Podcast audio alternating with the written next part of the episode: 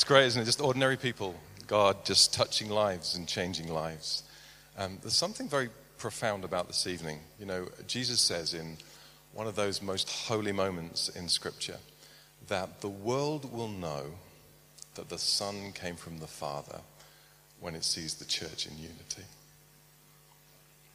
This is just even before we do anything else. There's something about sitting in the same room saying we serve the same God, we worship the same Jesus, we call on the same Holy Spirit, which is incredibly powerful. I don't know about you, but, um, but this week's been hard, hasn't it?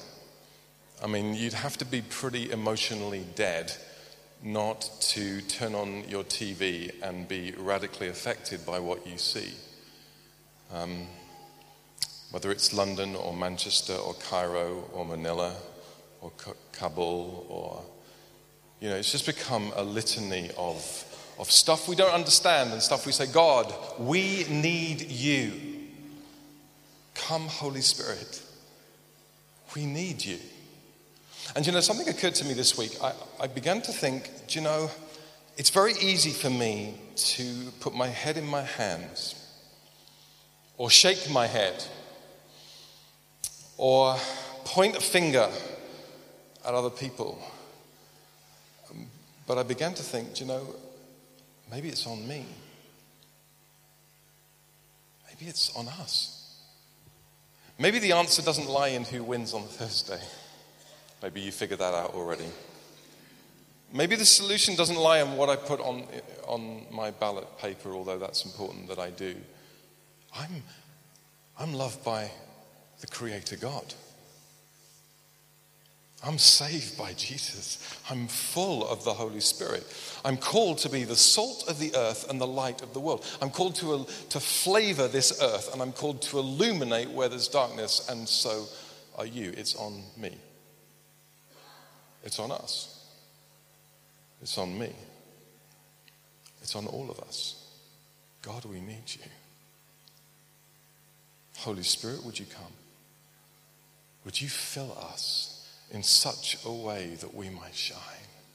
Would you fill us in such a way that we might be in the center of your repair job for this world? It's, it's on us. And it reminded me of, of some words of scripture that you will have read maybe a number of times. God is speaking to his people Israel. And King Solomon is, is freaking out, really, because he's been called to build the temple that David wasn't allowed to build, and he built this temple. And it was like the pinnacle of his life, and, and the temple was supposed to represent and be the very dwelling place of the presence of God. And the people of Israel were supposed to be salt and light, witnesses to everything that God is doing in the world and who He is. And he said, God, if you, if you leave us, if you don't presence yourself here amongst us, if you don't fill this place with your spirit and your power, then we're done for. And God said this He said, I've heard your prayer. If my people, if my people, called by my name, will humble themselves and will pray and will seek my face and will turn from their wicked ways. Then I will hear from heaven.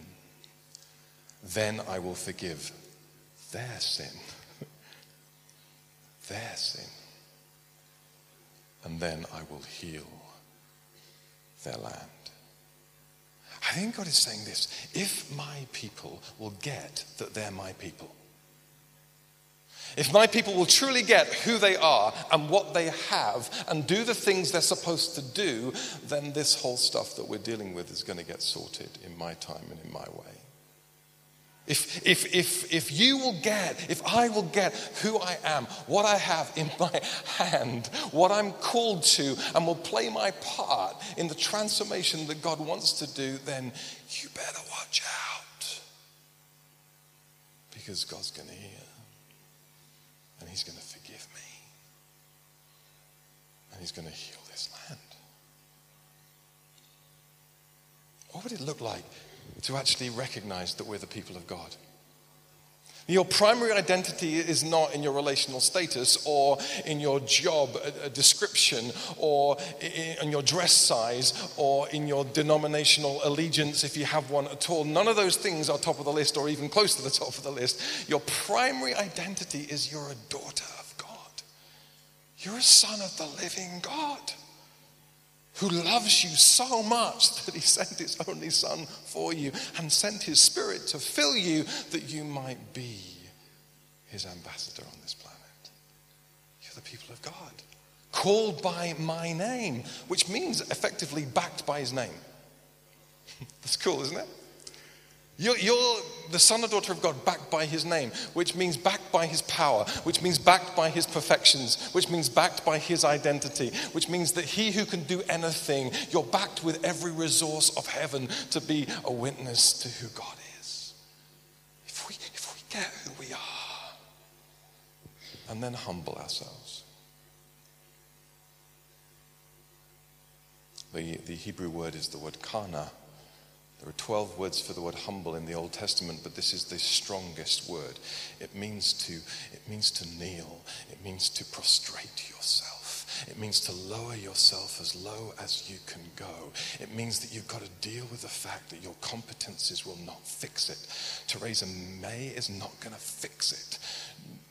Jeremy Corbyn is not going to fix it. Even She thinks she is, but she's not going to be able to fix it. And you can't either. And you can't either. Humble yourself before the King of Kings and the Lord of Lords and say, Holy Spirit, would you come? Because if you don't come, I'm done for. I can't do this thing. I can't run this life. I can't do my job. I can't be your person if my people will humble themselves and pray, that word prayer is the word paga. And it literally means meeting place.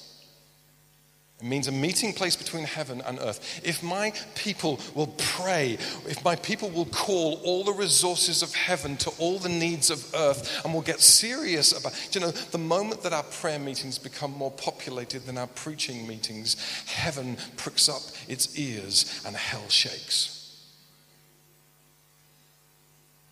The enemy will, uh, will um, attack your prayer life more than he will attack anything else. I'll tell you why. Because he knows something. He knows the minute you begin habitually to paga, you become paga. The moment you begin habitually to call on the meeting place of God, heaven and earth, you become the meeting place of God, heaven and earth. Because your lifestyle begins to reflect the lifestyle of heaven if my people will humble themselves and pray and seek my face. If, if the primary call on your life will be, I want the presence of God, I need the power of God, but I want the presence of God. Do you know, my kids are obsessed with Signal. Are you? GPRS, kill me now. You know, I haven't got reception. There's no Wi Fi. We run to a place and we've got to find a Wi Fi connection first. If the people of God were as obsessed with the presence of God as we are with broadband, then we might begin to see a move of God in this nation. Seek his face. Seek his face. You thought that when you prayed, you would change God's mind. No, no, no, no, no, no, no, no, no. When you pray, He wants to transform your heart and your mind and your perspective and your will so that you begin to move according to His will and His perspective. That's what He's trying to do. Seek His face, people, and turn from your wicked ways. If my people will say, anything that is inconsistent with the perfect will of God, I don't want it. I don't want it in my life. I don't want any idol, any distraction. I don't want any division. If, when the church will say, We don't want any division, we will become the cheer section of everything God is doing in this city. then watch out. 110 years ago, a Welsh preacher called Evan Roberts. He was 26 years of age and he was just a student. And he was invited to preach. In fact, he wasn't invited to preach, he asked to preach in his hometown of Loughor. And they said that he couldn't preach, that he could give a few words after the prayer meeting. I think it was a Wednesday night. 17 people stayed to hear Evan Roberts' first sermon in his hometown church in Loughor. And he had four points. Here they are confess any known sin to God, put away all wrongdoing, destroy any doubtful habit, obey the Holy Spirit promptly. I mean, it's not rocket science, is it? But within days and weeks, 100,000 people came to know Jesus in Wales. Because here's a guy who was willing to say, I humble myself before the Lord. I'm praying. I'm seeking his face. And I'm turning from anything I know to be wrong. Then God hears. Then he forgives our sin. Our sin. It's on us. Then he will heal our land. Can you imagine what that would look like? The land of Scotland being fully healed. Can you imagine all the creativity and the passion and the entrepreneurial spirit that's been, that's been crushed, suddenly arising and glorifying Jesus? Can you imagine every division that we have created because of our petty mindedness suddenly being unified and brought together? Can you imagine a re evangelization of Europe happening because the people of God in Scotland got excited about who Jesus is and said, We're going after it because it's on us? We're stopping pointing the finger at everybody else. We're taking our responsibility. Holy Spirit, would you come? Would you come, Holy Spirit? God, we need you.